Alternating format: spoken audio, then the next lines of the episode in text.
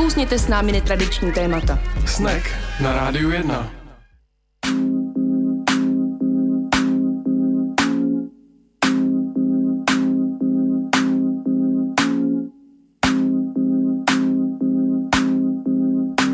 Pěkný podvečer po 6. hodině na rádiu 1 začíná pořad Snack a je tady Anička Tomáš. Ahoj. Ahoj. Dneska má svátek Oldřich. Ale ne Oldřiška, nebo aspoň v mém kalendáři, který uvádí všechny verze, tam nebylo, tak nevím, jestli má svátek extra, nebo jestli to zapomněli. Myslela to, jsem na to dneska půl dne práce. Právě to, to, to, to ty víš, to já takovýhle podrobnosti novodobí neznám. Ale ty nemáš ten kult daňový podrobný kalendář, jako já. No. To nemám. Ale ty máš ještě úplňkový kalendář, jestli jsem to dobře pochopil. Jsi mi hlásila dneska, že byl včera úplně. No to mi říkali holky, já ho nemám, ale asi holky mají kalendář krásné paní, předpokládám. A říkali, že pokud vám bylo blbě nebo se vám blbě spalo, tak je to kvůli tomu, že byl maxi úplněk. Tak mě se blbě spalo, tak, tak asi byl maxi úplněk. Tak jsi krásná paní.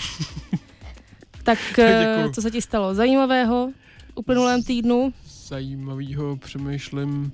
Byl jsem uh, s kamarádkou, která má uh, malýho kluka, tak jsme byli v bazénu a, a říkali jsme, vždycky jeden bude se s, s tím dítětem se jako rachtat a druhý Bude na klouzačku sám.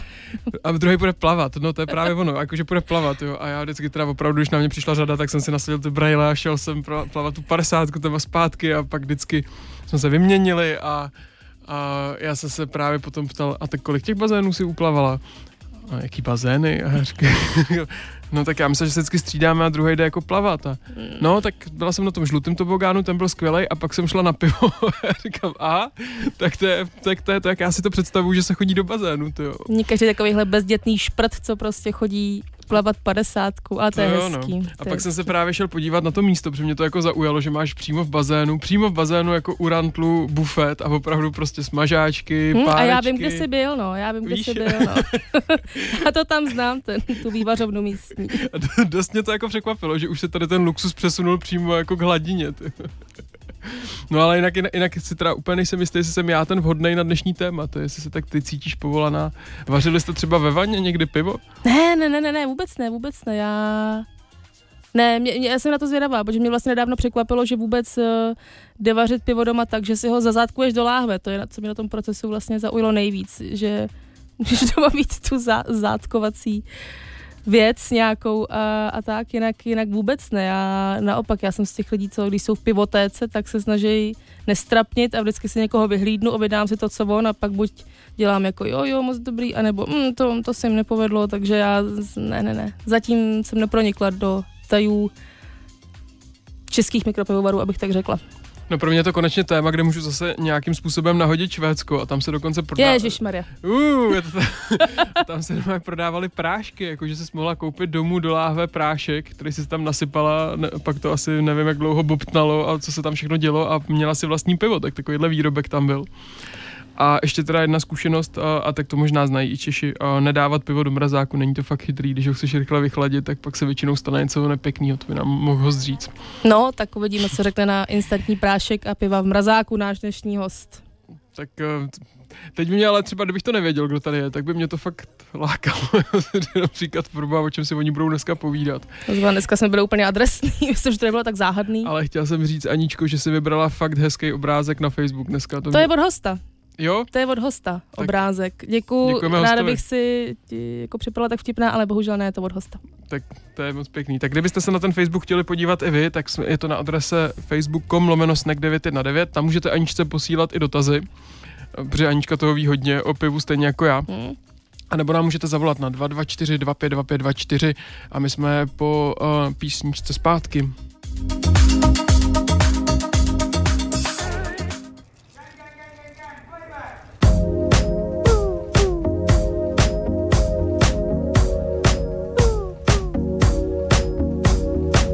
Casio. Playing on my heart just like a Casio. Breaking it apart so you can let it go. Wait another year, that's not original. I'll send a call, alright let's go now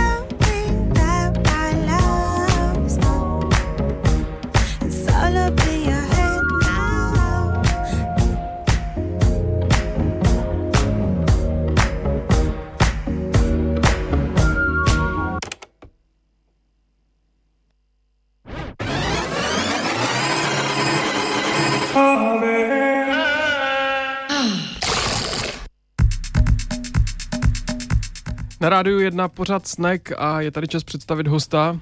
Tím je Vít Šmarc, Iky i pivní scout, ahoj. Ahoj. Eh, Dočetla jsem se, že jsi průvodce místy, které se ti roky líbí a kde je pivo víc než jenom produkt. To víc než jen znamená v tomhle případě co? To znamená, že je mu věnovaná větší péče, než, než bývá zvykem. Má za sebou nějaký příběh, eh, buď zajímavý lidský příběh, nebo třeba příběh toho místa. A samozřejmě, že to je místo, kde se to pivo vaří nějakým řemeslným fortelem. To znamená, že to není takový ten, nechci říkat slovo průmysl, ono to zní, eh, ono to zní strašně, se řekne dneska průmyslový pivovar, ale to nutně není pejorativní, ale myslím spíš takový ty jako opravdu pivní factories, který to produkují, prostě chrlej to ve velkým a vlastně tam vůbec není věnovaná nějaká pozornost eh, různým pivním druhům a zkrátka tomu pivu, k tomu pivu se chová jenom čistě jako produktu, který se prostě chrlí ven, to opravdu akorát nemám. Máš pro sebe nějakou definici do um, jako mikropivovaru, jestli je to do nějaký výstavy, nějakých výstavů teda, nebo podle počtu zaměstnanců? No, ale tohle to strašně složitý, vlastně vedou se o tom spory, jako kdy je ten pivovar ještě mini. Samozřejmě jsou jakoby, uh, jsou uh, skutečně výstavy, kdy, kdy se to láme, neřeknu ti teďka přesně Jasně. množství desítek tisíc hektolitrů, kdy je pivovar malý, střední a velký. Ale pro mě vlastně na tomhle tolik nesejde. Já když jsem teďka s pivním skautem objížděl pivovary, tak i když jsme byli v náchodu primátoru, což je vlastně větší pivovar, tak uh, Musím říct, že prostě k tomu řemeslu jsem tam viděl takový vztah, jaký vidíš často u těch malých pivovarů. To znamená, mm. že prostě lidi, kteří tam dělají strašně dlouho, dělají tam třeba desítky let a o tom pivu mluví s takovou láskou a vidět, že o něm jako hodně vědí, hodně o něm přemýšlej a potom vlastně je mi úplně jedno, jestli se bavíme o tom, že ten pivovar je malý nebo velký. Pro mě, mně se líbí spíš ten eh, termín řemeslný pivovar, což jako nehovoří o velikosti toho pivovaru nutně, ale hovoří to něco o, o přístupu. Samozřejmě jako všechny termíny marketingový se i tohle hrozně eh, nadužívá. Jo? Ten termín craft beer eh, teďka najdeš všude, takže člověk tak trochu musí být obezřetný a mít vlastní hlavu a myslím si, že to je vlastně na definici každého člověka, co mu přijde jako, jako dobrý řemeslný pivo. Jo, ale samozřejmě musí být splněný určitý kritéria. Rozhodně bych nešel do některého z velkých, eh, těch obřích pivovarů českých a řekl, ale prostě řemeslo. Mě překvapilo, když jsme se na dnešní den s Aničkou připravovali, eh, kolik existuje map, na kterých jsou zaznamenány různé pivovary, mikropivovary. Kolik jich teda zhruba je v České republice? Uh, neřeknu ti úplně přesný počet, oni vznikají teďka neuvěřitelnou rychlostí, mám pocit, že už jich je přes 400 a pořád přibývají. V podstatě každý měsíc uh, přibyde pivovar v Praze a to vůbec nemluvím o tom, že já nestíhám sledovat ty regiony. Takže jsem často zaskočený tím, že někam přijedu, jsem přesvědčený, že tady pivovar, no malý pivovar tady nikdy nebyl a najednou zjistím, že jsou v okolí třeba tři. Takže to jako tohle usledovat se fakt nedá. Ten, ten boom je v současnosti enormní. Samozřejmě musí eh, záhy narazit na nějaký strop, protože to prostě nejde do nekonečna. Ale jako sympatický na tom je, že vedle spousty podnikatelských projektů, kdy lidi si myslí, že se na restauračním třeba pivovaru dá opravdu jako trhnout okamžitě nějaký peníze, což není pravda mimochodem, tak eh, vzniká celá řada nadšeneckých projektů, prostě taky ty pivní hipstři, který se fakt jako zamilovali do různých experimentů, najednou mají prostor a mají vlastně poptávku po tom pivu, takže si můžou zakládat vlastní malý pivovary, eh, kde zkoušejí vařit věci, které třeba ani v těch klasických mini pivovarech českých už nevznikají, nebo ještě nevznikají, spíš bych řekl. Jo. Takže opravdu ten, ten výběr je nepřeberný v současnosti. A Anička se tě ptala na to maximum a naopak to minimum, jako to, když budu vařit eh, pivo ve vaně, tak už jsem považovaný za mikropivovara nebo ne? Jo, v podstatě jo, když si doma, když si doma uvaříš v hrnci eh, 30 litrů piva, tak eh, není důvod, aby se neoznačil třeba za pikopivovar klidně, jo. Je to, je to čistě na tobě. Uh, není to tak, že by si musel dostat nějaký certifikát, jsi teďka pivovarník. Uh, samozřejmě tohle to je jako, vlastně jako hobby, kutilství a můžeš klidně svýmu domácímu pivovaru říkat piko pivo a jenom to hold nesmíš, samozřejmě nevařit tam piko, jo, to je samozřejmě zůstat u piva, ale neprodávat to. to na to už samozřejmě musíš mít uh, vyřízenou určitou administrativu a, a uh, trochu se posnažit, aby ti tohle prošlo. Ale mm. prostě pro své kamarády můžeš vařit, říkat tomu, jak chceš. Mhm. Jsi za ten boom mikropivovarů uh, rád? A Nebo tě to otravuje, ale zároveň to přineslo dobrý, jako after all, co, co si o tom myslíš? Je taková ta sranda, že jako konzumního kapitalismu, že vlastně všechno, co bylo dřív punk, tak se najednou dostává do mainstreamu t, s těma mikropivovarama, mini pivovarama, řemeslnýma pivovarama, je to úplně stejný. E, pamatuju si doby, kdy byly marketingové kampaně virální postavený právě na tom, že ty mini pivovary rozmetávají tu, tu velkou e, tu jako korporátní sílu, že přináší něco jiného. Dneska samozřejmě se z toho stal takový mainstream. V Americe spoustu takzvaných mini pivovarů nebo craft breweries už, vla, craft breweries už vlastní ty největší řetězce. Jo? Takže samozřejmě i tohle se prostě dostalo někam trochu jinam. Jsem za to rád, protože člověk dneska nemusí jako před pár lety bloudit po Praze a hledat hospodu, kde mají, kde mají dobře uvařený pivo, nefiltrovaný.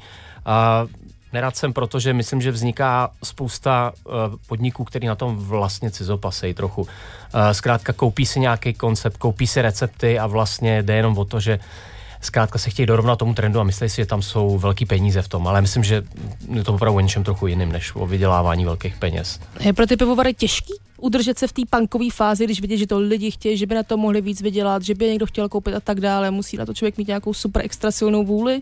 Musí, no. Zajímavý příklad vlastně pivovar, který mě osobně přived k těm eh, craft breweries, byl eh, skotský Brewdog, eh, což byl přesně pivovar, který vařil punk ipu, nebo do dneška vaří punk ipu a piva postavený na té identitě toho, té revolty. To znamená, že se prostě stavil výrazně proti Heinekenu a dalším velkým značkám a najednou byl nesmírně úspěšný. A najednou rost, eh, prodával akcie uh, svým eh, vlastně konzumentům, což bylo sympatický, že vznikl takový komunitní podnik, ale když to člověk sleduje dneska, tak už pomalu vidí, že tam vlastně začínají být ty tendence, už je to fakt jako kolos, který si teda furt drží tu identitu, punkovou, hardkorovou, ale cítí, že už je to trochu jako identita, že už to není, už to není taková ta jako upřímná, uh, upřímná energie, kterou člověk měl, když sem ty lidi přijeli tehdy a prezentovali nám ty svoje piva. My jsme si říkali, wow, to je prostě něco neuvěřitelného.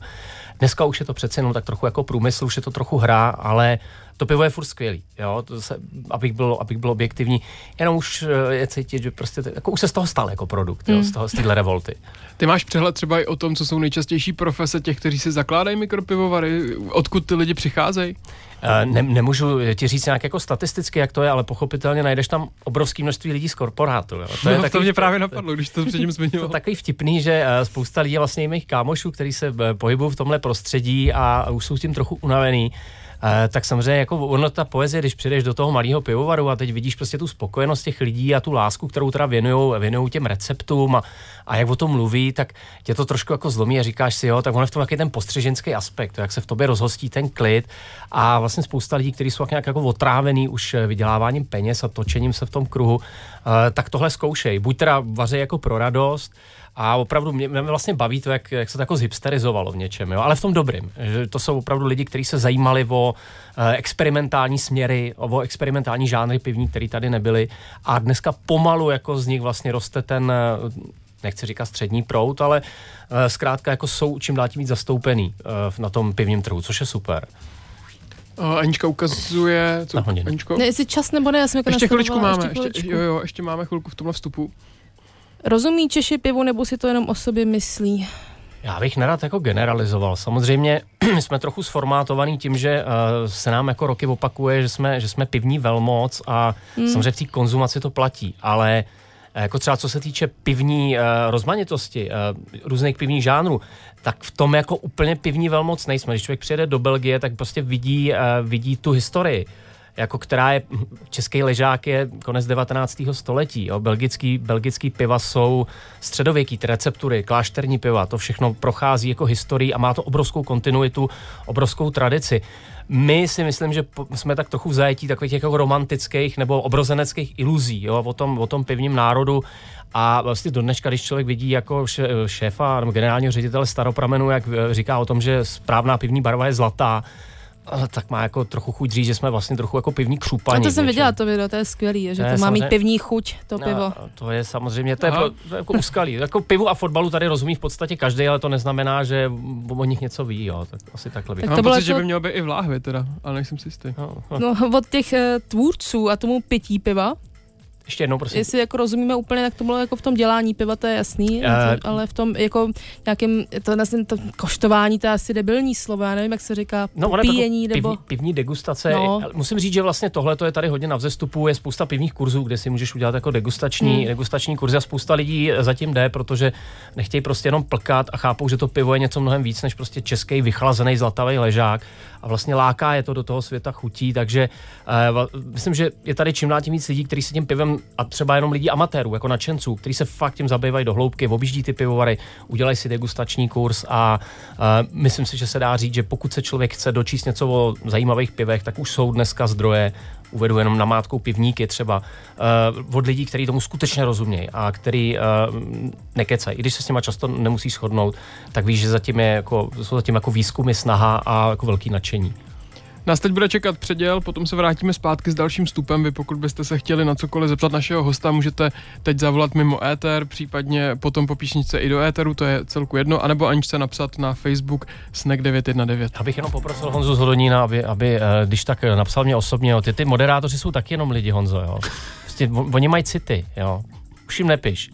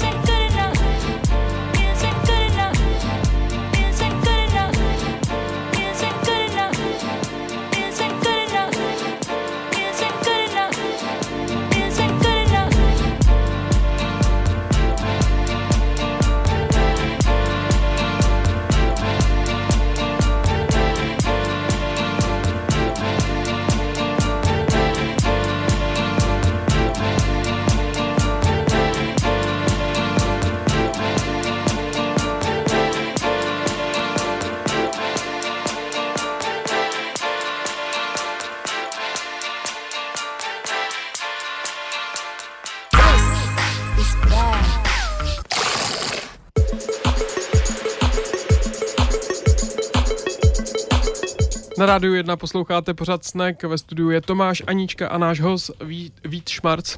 a.k.a. pivní scout, který, krom toho, začali jsme se bavit už o mikropivovarech, se sám stal mikropivovarníkem. Jak to jde?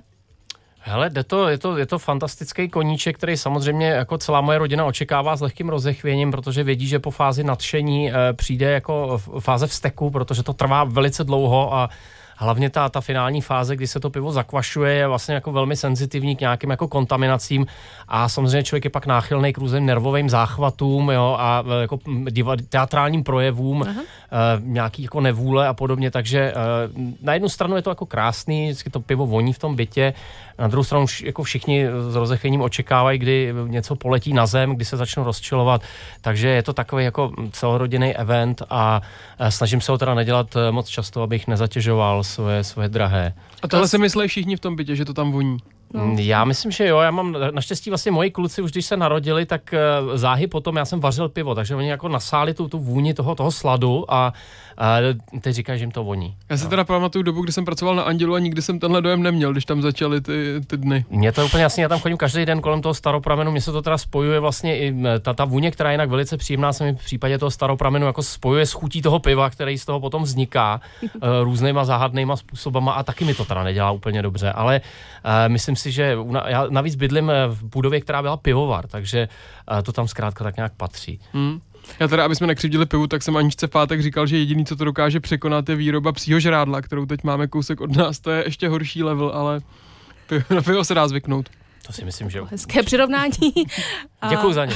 No, říkal jsem si, abys nebyl smutný, že ještě tohle doplním. Ty jsi byl taky takový to dítě, co eh, pije pivo prostě od malička. To byl třeba můj bratr, že ten opravdu jako strkal pivo úplně od narození a museli jsme ho držet dál od lahví. Jo, jo, mě to, mě to fascinovalo, já jsem to pivo ochutnával, samozřejmě jako malý jsem ho opravdu jako ucucával z těch lahví a vlastně mi zůstala nějak zafixovaná jako chuť toho piva, ta, ta pivní chuť, jak by řekl um, ředitel jednoho nejmenovaného pivovaru.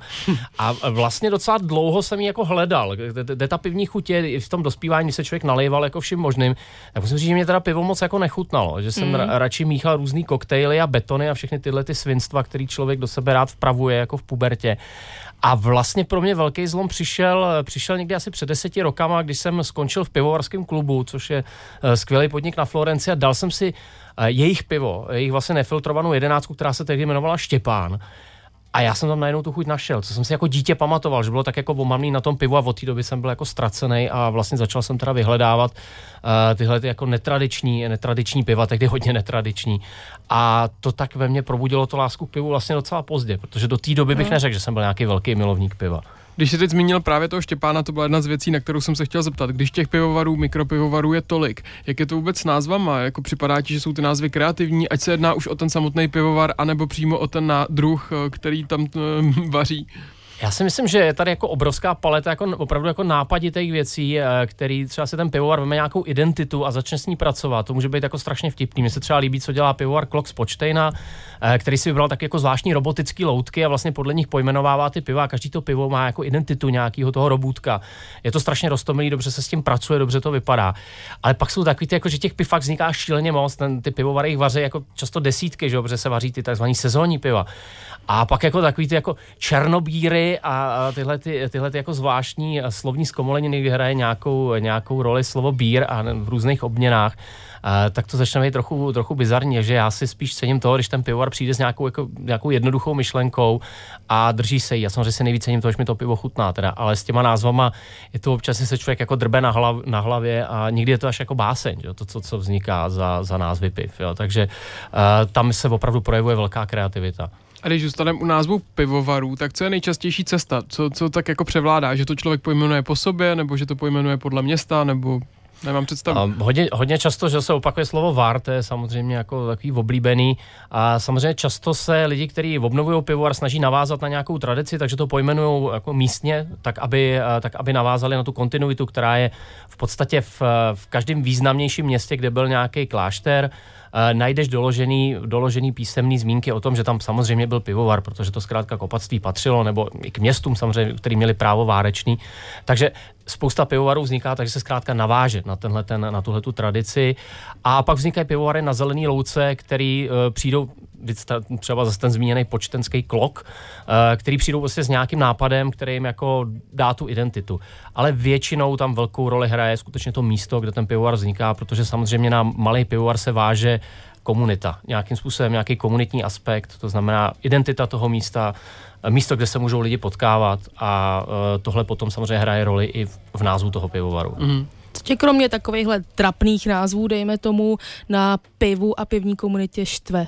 Nebo co tě na tom nesedí? Jestli teda vůbec něco, nebo jestli to miluješ bez výhrad? Já přemýšlím, já jsem takový poměrně jako samotářský člověk, takže já když eh, jezdím za pivem, tak buď jezdím s kamarádama, a nebo jezdím, eh, jezdím s rodinou, eh, která z toho má samozřejmě taky velkou radost, zdravím touto cestou.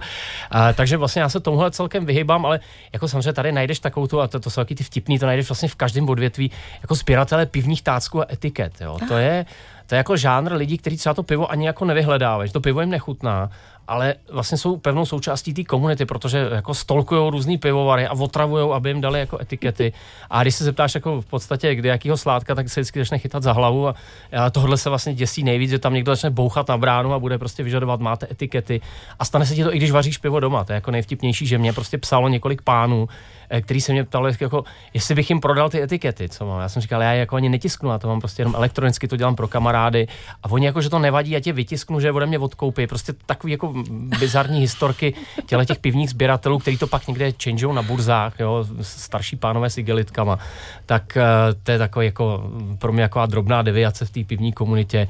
Jinak samozřejmě, jako v každé komunitě najdeš takový ty nesměřitelný názorový proudy, který se prostě sekají o tom, jestli jako matuška je dobrý pivo nebo matuška není dobrý pivo a mě to vlastně docela baví tohleto. To je, je to vtipný člověk, to musí brát jako s nadhledem. Eh, Pro mě je to pořád koníček především. Je to spíš uzavřená nebo otevřená komunita, když tam přijde někdo nový? Já si myslím, že je otevřená. Je to takový vtipný, že přijdeš do hospody, kde si nikdy nebyla, která točí řemeslný piva, sedneš si na bar a v podstatě jako s jistotou se do hodiny o, o tom pivu bavíš s několika lidma. To se mi vlastně vždycky docela líbilo, když já nemám rád moc tyhle ty jako hovory na baru. Tak tady u toho piva mi to vždycky šlo snadno a vlastně, když třeba přijdeš do, do malého pivovaru, tak se ti málo kdy stane, že by na tebe ty lidi byli nepříjemní. Jo? No, tak jako nepříjemný, ono je spíš o to, jestli očekávají, že už o tom něco hrozně víš, nebo tě rádi, ale nepovýšeně, poučej. jsou mile jako překvapený, když něco víš, jako jsou mile Aha. překvapený, ale eh, takový ten vinařský aspekt, takový No. ten jako lehce, eh, ten nos nahoru, No. Eh, S tím jsem se, musím říct, u piva nesetkal. Je to samozřejmě trochu člověk od člověka, ale když jako vemu nějak souhrně ty, ty zkušenosti, které mám z objíždění pivovaru, tak naopak jsem se tam setkal s takovým tím velkým nadšením, že o to pivo má někdo zájem. Jo? Že přeci jenom ta vinařská komunita už je tady trochu jako mainstream a je to, je to, je to dlouho, když to ty malý pivovary jsou poměrně nová věc, takže to nadšení z toho, že tam jako upřímný zájem o to, jak se to dělá, co je na tom pivu specifického, tak uh, vlastně převažuje. A víš, Jak- pivo dělá prostě jako bodrý ty lidi, jo. No a to by mě právě zajímalo, bodrý, ale jak moc velký rozhled vlastně mají, když se s nima bavíš, tak znají většinou jenom ten svůj, ten oblíbený nebo lokální pivovar, eh, do kterého chodí každý den, anebo jako většinou převládá nějaká větší znalost o tom, co se vyrábí i za hubny. Ne, Já myslím, že tady eh, převládají tyhle ty pivní cestovatele. To je na tom pivu nejlepší, že ono tě vlastně trochu, když se o to, když se o to začneš zajímat, tak tě vede k cestování, protože chceš poznat, co se vaří tamhle v tom městě, co se vaří tamhle v tom městě. Když někam jedeš, tak si hned najdeš, jaký jsou tam řemeslný pivovary. A ono to podporuje svým způsobem tuhle jako objevitelskou aktivitu. Takže když se bavíš jako s pivním nadšencem, tak ten ti samozřejmě ch- chce říct, kde všude byl, co všechno ochutnal. A možná, možná ti řekne, že to pivo, který se vaří tam u nich jako ve vesnici nebo ve městě je nejlepší, ale patří tak jako dobrýmu mravu při těch diskuzích o pivu, jako někde bejt a ochutnat určitý druhy piva, ty, takový ty dobrý značky, prostě znát a zároveň vždycky přinést něco a tohle si ochutnal, to je, to je něco jako extra. Takže mně se na tom právě líbí tenhle ten jako objevitelský aspekt, to je na tom snad nejzábavnější, že těch pivovarů je teď teda strašně moc, ale tím pádem je i šance uh, objevovat, jet někam a spojit prostě příjemný s užitečným. Projdeš se, zasportuješ si a pak si někam sedneš na jedno a ochutnáš, jaký tam mají pivo. Uh, to se mi vlastně líbí, že tohle to hodně dodalo jako z hlediska cestovatelského mm, na zajímavosti různým cestám. To zní idylicky, člověk tam nesedí v hospodě samozřejmě. Ne, jistě, že ne. Ještě se vzdělává. Do jiných Na zahrádce může taky sedět, anebo v jiný hospodě, to je fakt. Jak je to u lidí, jako seš ty u pivních degustátorů s nějakou hrozbou alkoholismu? Uh, no já si myslím, že to, to pivo má nějakou zvláštní vlastnost, že uh, alkoholika od, uh, od takového toho bonvivána, nebo spíš alkoholika od toho debužírujícího si člověka poznáš těžko. Jo? Ono se to těžko rozlišuje. Já, já mám spoustu kamarádů, kteří to pivo ochutnávají s obrovskou láskou a samozřejmě to podezření, jako, že už to přerůstá jako v alkoholismus tam je, ale pořád je to takový to, že oni vlastně o každém tom pivu strašně rádi mluví. Jo? Že to není takový to leju to uh, na to hektolitry, jedno. eh, dám si prostě 10 braníčků a bude mi dobře, ale že si, ještě musím ochutnat tamhle to, protože to má prostě tisíc jednotek hořkosti a, a víš, dostává se tam takový ten jako skutečně vědecký aspekt, že to prostě musím ochutnat, protože to pivo má takovýhle specifikum. Takže ten alkoholismus přichází určitě plíživějc než u, milovníků vodky nebo právě toho klasického výčepního piva, ale nepochybně přichází. Jako já třeba u sebe, eh, vzhledem k tomu, že toho piva nevypiju moc a teď jako neberu v úvahu eh, ty různé definice docenta Nešpora, podle nějž jsem alkoholik už nepochybně, eh, tak nemám takový pocit, že by mi to u toho piva tolik hrozilo. Ale samozřejmě, když se do toho člověk jako hodně ponoří a při tom množství vznikajících podniků si řekne, že třeba ochutná většinu toho, co vzniká, tak je na dobrý cestě k alkoholismu. A jak jsi na tom s nealkopivama? Eh, Ochutnáváš je taky, nebo hli, eh, recenzuješ, abych tak řekla? No, nerecenzuju, ale musím říct, že mě baví. Jako si dát Hmm. hmm. na alko pivo, když je, když je dobrý, takový třeba za studena chmelený bakalář, nebo konec konců klasický birel. Já když přijdu do hospody, kde mají Plzeň, eh, Gambrinus a birel, tak si většinou dám jako s chutí birel, protože mě to prostě chutná a jako ne, ne, neženu se do nějakých těch testů nezávislých piv, je, je už x, ale mě vždycky jako baví uh, ochutnat, jak teda chutná to, to nealko pivo a vůbec vlastně věci ze sladu, jako takový ty sladové limonády, uh, to jsou podle mě dost dobré věci, které trochu to pivo připomenou, ale zároveň zkrátka se potom člověk uh, nenakalí nutně. My už jsme tady s Aničkou několikrát rozebírali téma kofínacis, eh, který nás teda trošku eh, mm, dráždě. Je něco takového i u piva? No jasně, tak to je, eh, já si pamatuju docela dobře, když před těma devíti, desíti rokama jsme začínali s tímhletím, eh, jak jsme se ocitli v pozici takových štvanců, že jsme nechtěli pít ty k- piva, který točí všude, i lahváče jsme si vybírali, že to prostě musí být tři druhy lahváčů, který, od tří pivovarů, který tehdy byly jako dostupný na trhu a uh, myslím, že v tom bylo takový to, že si takoby užíváš ten, ten pocit, že jako seš něco víc, že tomu pivu opravdu trochu rozumíš. Myslím si, že teď se to malinko obecně otupuje, tenhle ten trend, tak to pivo je najednou dostupný. Každý už někdy slyšel, že existují svrchně kvašený piva typu ale a podobně, tak eh, myslím si, že to není tak silný jako u toho kafe. Fakt se ti nestane, že bys přišel do hospody a řekl, že chceš pivo a řekl si nějaký jako nevhodný slovo a začali se na tebe koukat, jakým stylem jako vypadni odsud, jako ty tady nemáš co dělat. Já říkám, vždycky je tam spíš takový to, oni tě rádi jako poučej ty lidi, jo, když se spleteš, ale většinou to nebývá nepříjemný, většinou je to spíš taková ta jako ta živá touha v tobě jako probudit ten zájem o to pivo. U toho kafe jsem, musím říct, zažil jako horší reakce, než hmm. u toho, že nikdo nerozumí pivu. A ještě doplňující otázka k tomu, um, proč Češi furt tak tvrdí, že Plzeň je nejlepší? Je to jako neznalost? Jsou to lidi, kteří nemají přehled o tom, co na tom trhu je? Nebo je to opravdu celkově pocit týhle, tohohle národa, že opravdu tohle pivo z tohohle města je to nejlepší? Jako Plzeň je samozřejmě na, naše zlato, je to pivo, který bylo přelomový ve své době, protože přišlo vlastně s úplně jako novým, novým pivním žánrem, takhle vlastně žádný pivo nevypadalo do té doby. Ten paradox je, že přišlo z Bavorska, od bavorského sládka, ale je to prostě český typ piva. A najdeš i spoustu lidí, kteří se v pivu vyznají, uh, třeba Adam Matuška, sládek uh, asi nejslavnějšího malého pivovaru Matuška, který doteďka tvrdí, že Plzeň je nejlepší pivo na světě. Jako, tohle je fakt jako strašně individuální. Já myslím, že ta, ta Plzeň, jako ten, tu definici, takový to pivo, který definuje žánr. A vlastně těžký říct, že je hnusný, protože tak trochu říká, že hnusný celý ten žánr svým způsobem Celý Čechy. celý Čechy jsou hnusný. A v té Plzni, teď vidíte, jak, jak Plzeň staví reklamní kampaně. Jo? To je ta identita národa, to je, paměť, to je prostě češtví, definice češtví. A uh, prostě já osobně Plzeň rád nemám, to jako říkám otevřeně, málo kdy mi to pivo chutná, ale rozumím tomu, že to je takový to pivo, který prostě schrnuje uh, tu českou pivní bodrost a českou pivní náturu. Mm. Tak my tady musíme přerušit naše povídání, protože nás čeká reklamní brok. Uvidíme, jestli tam bude nějaká pěkná reklama, která se vztahuje k tématu a potom budeme zpátky se třetím posledním vstupem. Tak pokud byste se na cokoliv chtěli o mikropivovarech anebo pivu zeptat, učiníte tak, je to náš příspěvek v rámci suchého února. My se tady tomu s Aničkou poctivě věnujeme.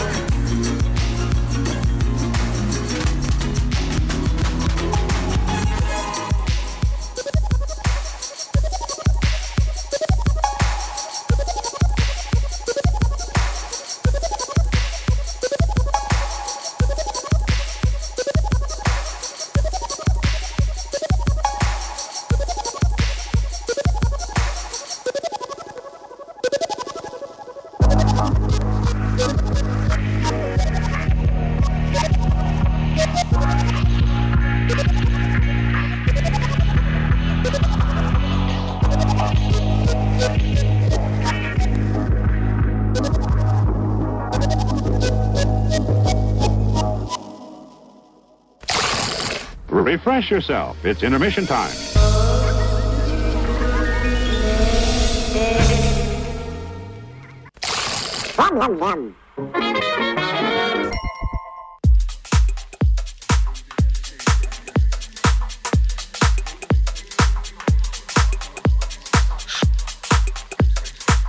Na rádiu 1 posloucháte pivní snek, je tady Tomáš, Anička a Vít a my jdeme pokračovat v našem povídání. Já bych se ještě chtěla vrátit tomu vaření piva.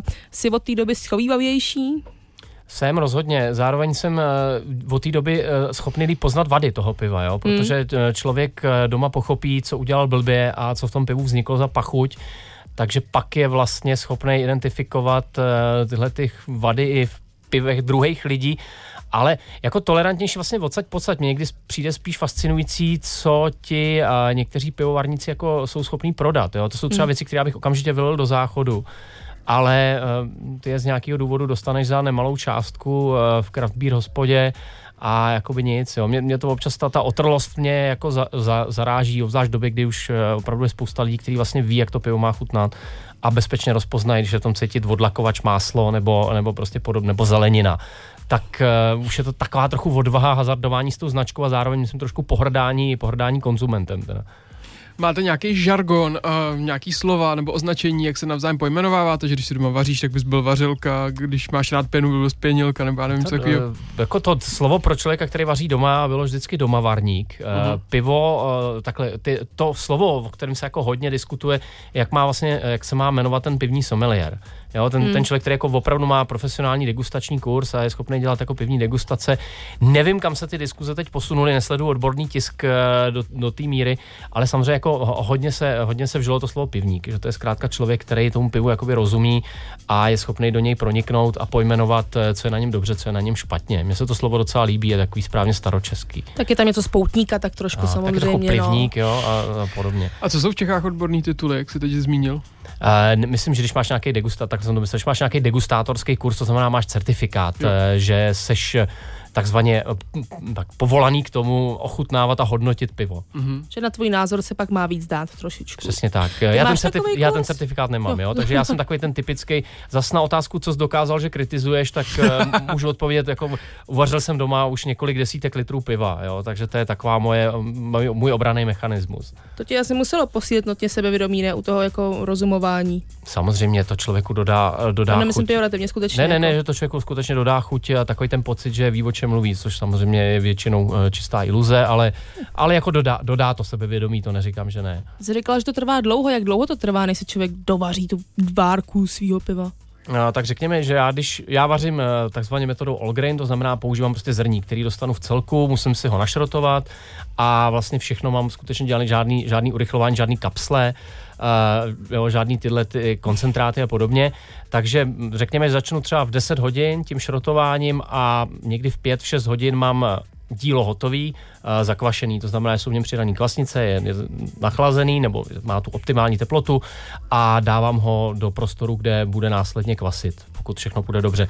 Takže to je ta první fáze, ta trvá prostě několik hodin a pak samozřejmě přijdou ty, ty hodiny a dny utrpení, kdy čekáš, co se z toho piva stane, když vaříš svrchně kvašený piva, což je takový jako pro to domácí vaření dobrý, protože tam nepotřebuješ tak nízké teploty, zároveň to pivo je trochu tolerantnější uh, k různým chybám, tak uh, musíš třeba 7 dní čekat, než to pivo dokvasí do fáze, že ho můžeš dát do lahví a pak vytáhneš tu zátkovačku, o který se tady mluvila na začátku, která mimochodem stojí, Mega.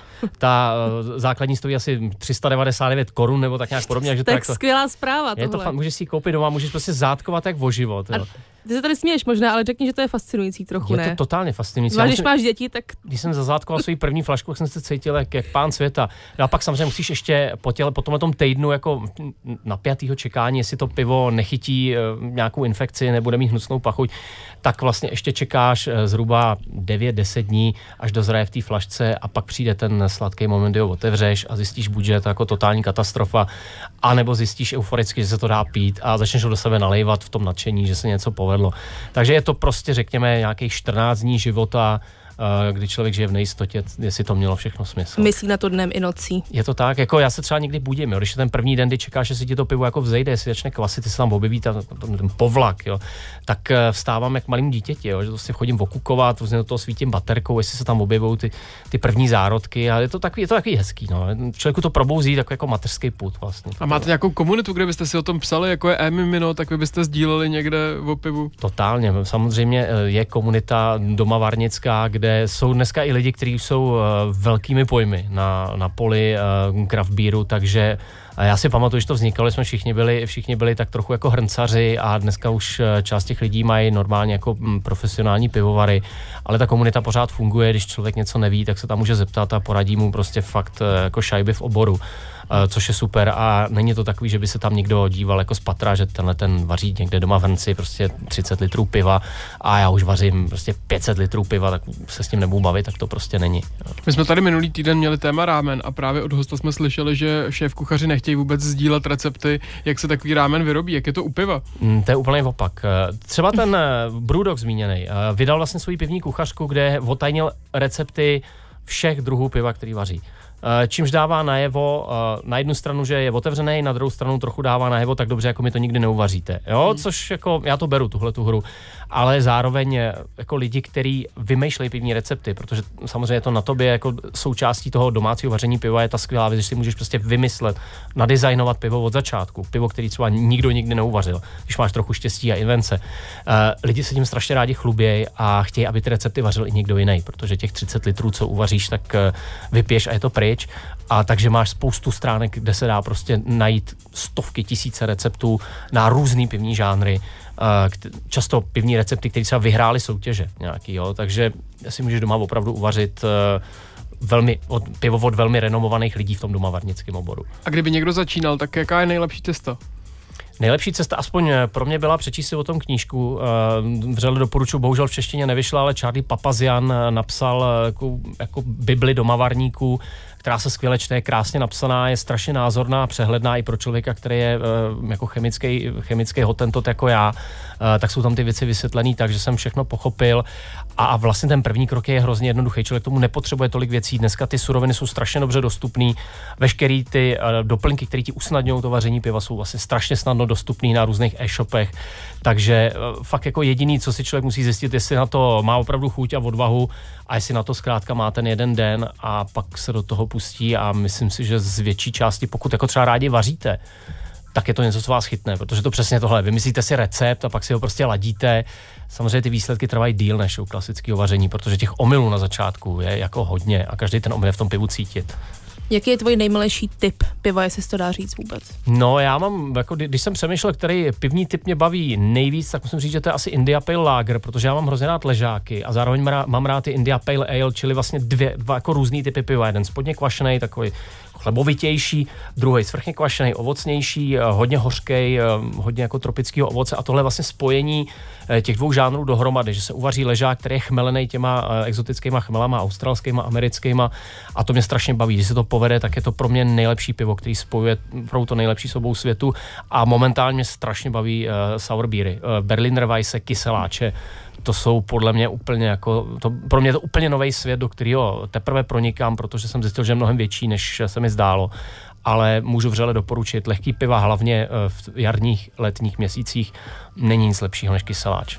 A to, to je i typ, do kterého se spustil při vaření? Ne, ne, ne, to takhle daleko jsem ještě nezašel. eh, Samozřejmě už dneska taky je jednoduchý tohle doma zkusit, protože kvasnice jsou dostupný, ale já když doma vařím, tak eh, vařím obvykle ale, většinou nějaký americký, protože to pro mě je pořád takový jako etalon dobrýho piva. Co mě zajímalo, máš nějaký deníček, zápisníček, žurnál, kam si zapisuješ svoje poznatky, jako i svůj offlineový, nebo to celý ukládáš jenom do mozku, po případě do aplikace? Já jsem měl uh, takový skutečně jako papírový zápisník, uh, který byl určený právě, protože tam člověk mohl kreslit ty takový ty chuťový profily piva.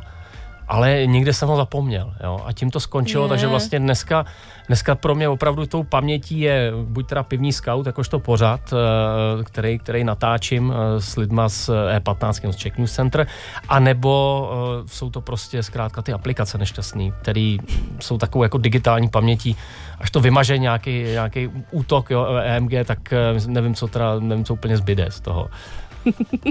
Je to Asi aktiv- nic. Je vaření piva aktivita, kterou můžeš dělat i v páru třeba doma? Určitě. Já musím říct, že mě třeba manželka jako vydatně pomáhá hlavně s těma, eh, s těma věcma jako sanitace, kvasnice, tam eh, jako já jsem člověk, který je velmi nedůsledný a její důslednost mi pomáhá, aby to, aby to pivo chutnalo dobře, takže vždycky jsem, a samozřejmě mě trochu uklidňuje, jo, což, je, eh, což je důležitý, ale je to prostě typická párová aktivita. Kdyby se samozřejmě do toho nepletly děti, který eh, se chtějí taky účastnit, ale to příliš nedoporučuji, je tam jako hodně horkých tekutin, tak je to úplně ideální párová aktivita. Samozřejmě oba partneři musí mít rádi pivo, anebo sami sebe teda. A já myslím, že to je úžasný. Nakonec, ne? Myslím si, že jo. Já, no, jo, jo. Přeběžím teďka o vaření piva ve dvou, ale zatím s tím se až po pořadu a teďka. Ještě jednou můžeš schrnout pro naše posluchače, kde se můžou podívat na tvé recenze a na tvé, jak recenze, tak vlastně pořad. A vlastně nejsnadnější, nejsnadnější cesta k tomu pořadu je na sociálních sítích, na Instagramu uh, účet Pivní Scout, určitě snadno dohledáte, stejně tak na Facebooku. Jinak uh, záložka Pivní Scout mě mile překvapilo, že vznikla na webu www.e15.cz hned vedle miliardářů hmm. a, a dalších, uh, dalších jako krásných tagů. Najdete tag Pivní Scout, pod kterým uh, odhalíte, myslím, že teďka je tam pět dílů, který jsme natočili po různých českých a moravských mini pivovarech. Skvělý. Moc děkujeme, že udělal čas. Já děkuji, že jste mě pozvali. Přejeme hodně štěstí jak do natáčení pořadů, tak do recenzování na aplikacích a do vaření vlastního pívečka. Děkuju, to se bude hodit. A když už jsme ten suchý únor zmínili, tak co to pro tebe znamená? Nakonec Eh, jenom řekni. Já teďka jsem se rozhodl, že týden, týden nebudu, pít, nebudu pít pivo, abych si ho jako s chutí mohl příští týden dát a mě jedno, jestli je únor, březen. Někdy mám prostě chuť eh, nepít chvilku, ale většinou to netrvá moc dlouho. Do objevu dalšího malého pivovaru. To se mi líbí. tak moc děkujem, že jsi dorazil. The feel I love in you is making me stronger. But I know that heartache waits for me just around the corner.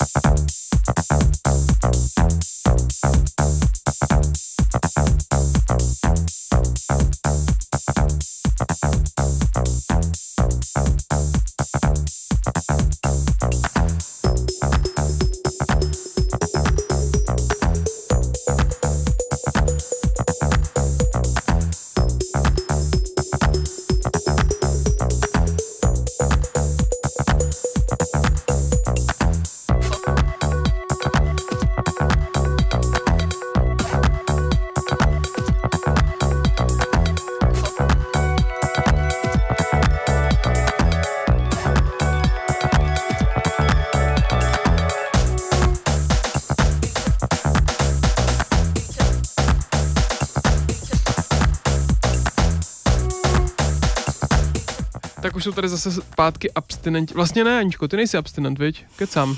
Hm, nejsem, no. Jo, tak Nejsem, ale nedám tomu tolik jako dřív. už to není, co to bývalo. Ne, ale není, není. slyšela je to hezká párová aktivita. Ale my máme už včely jako hezkou párovou aktivitu.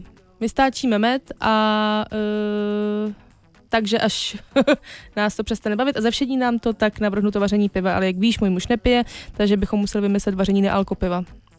A nebo zátkování něčeho. No to spíš, čehokoliv. Kdyby nepotřebovala zátkovat, tak já se přihlašu jako dobrovolnice. Co bude příště? Víme to? E, nechci to tak křiknout, ale podle všeho se budeme povídat eh, s bratry nebo minimálně s jedním z bratrů Boberkových, kteří jezdí v zimě do Norska stavět lanovky. Hmm, hmm. Skoro Švédska, no. Ale dobrý, i tak dobrý. Moc Já taky, téma. myslím, já taky myslím, Tomáši. Kdybyste si tohle téma, co bylo dneska, chtěli pustit znova, tak večer na našem Mixcloudu na stránce Snack 919 najdete záznam pořadu a my se na vás budeme těšit zase příští středu o česti. Ahoj. Anička pozuje ufocení. Ahoj.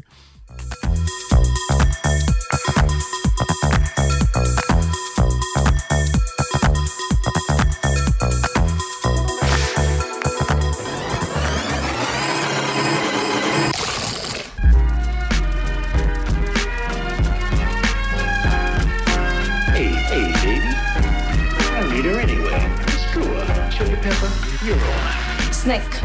Svačina pro váš metabolismus se podává každou středu od 6 na 919 FM.